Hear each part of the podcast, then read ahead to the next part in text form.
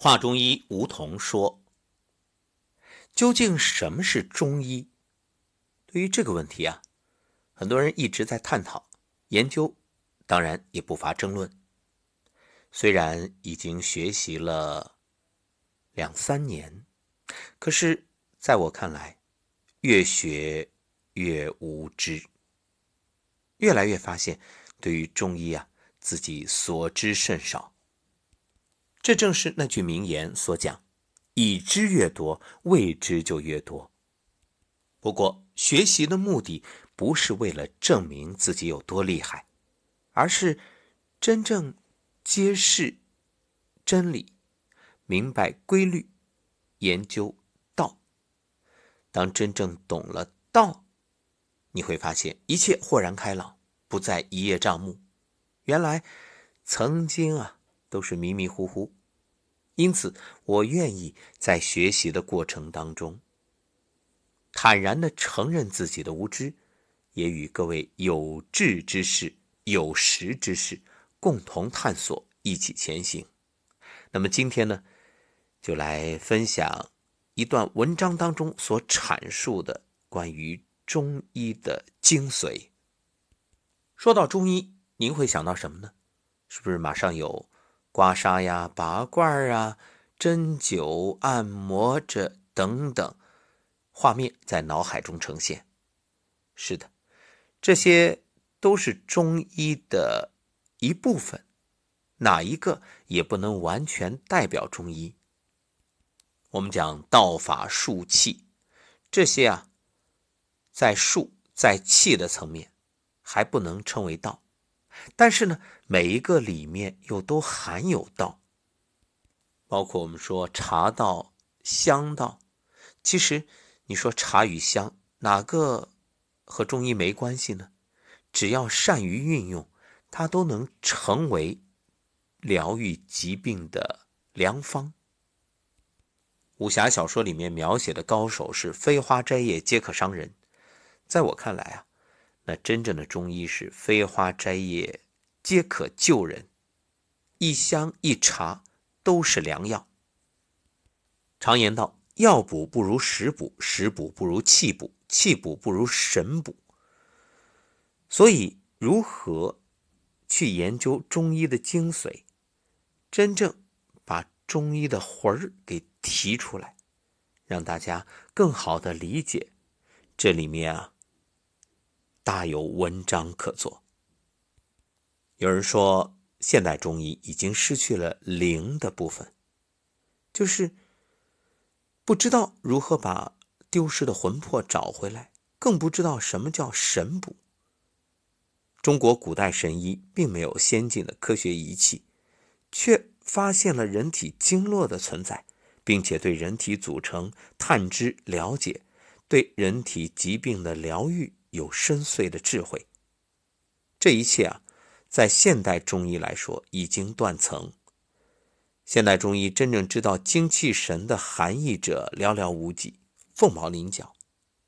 有灵方为生，无灵何以生呢？由此可见，一切失魂落魄的治疗手段，只能算刻舟求剑。唯有魂魄必聚，才能决定疾病能否治愈。才是人体是否健康的关键。《礼记·礼运》中有这样一段：“夫人者，其天地之德，阴阳之交，鬼神之会，五行之秀气也。故人者，天地之心也。”中国传统文化认为，夫心者，万法之宗，一身之主。生死之本，善恶之源，与天地可通，为神明主宰，并见之所系也。所以，心是一切的根源。所以，与其想着用什么良方、什么妙法可以治病，不如再往前走一点，运用中国传统文化来正心修身，这样提高人的能量频率。可以使人正气存内，邪不可干，也能够疗愈身体出现的疾患，恢复健康。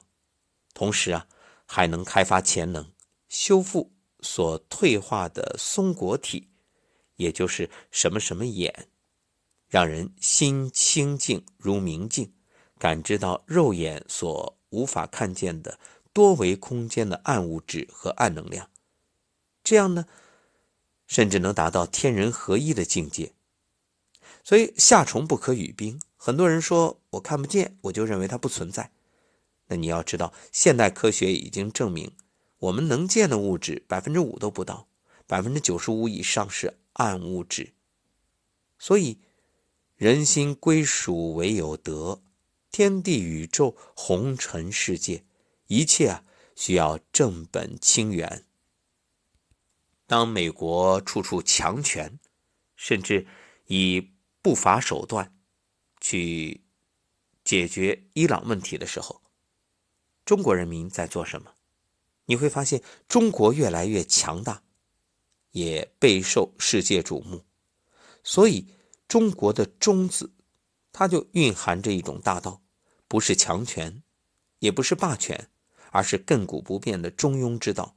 中为正。为心为德，兼爱天下，引领人心，皆回归于德，回归于本源。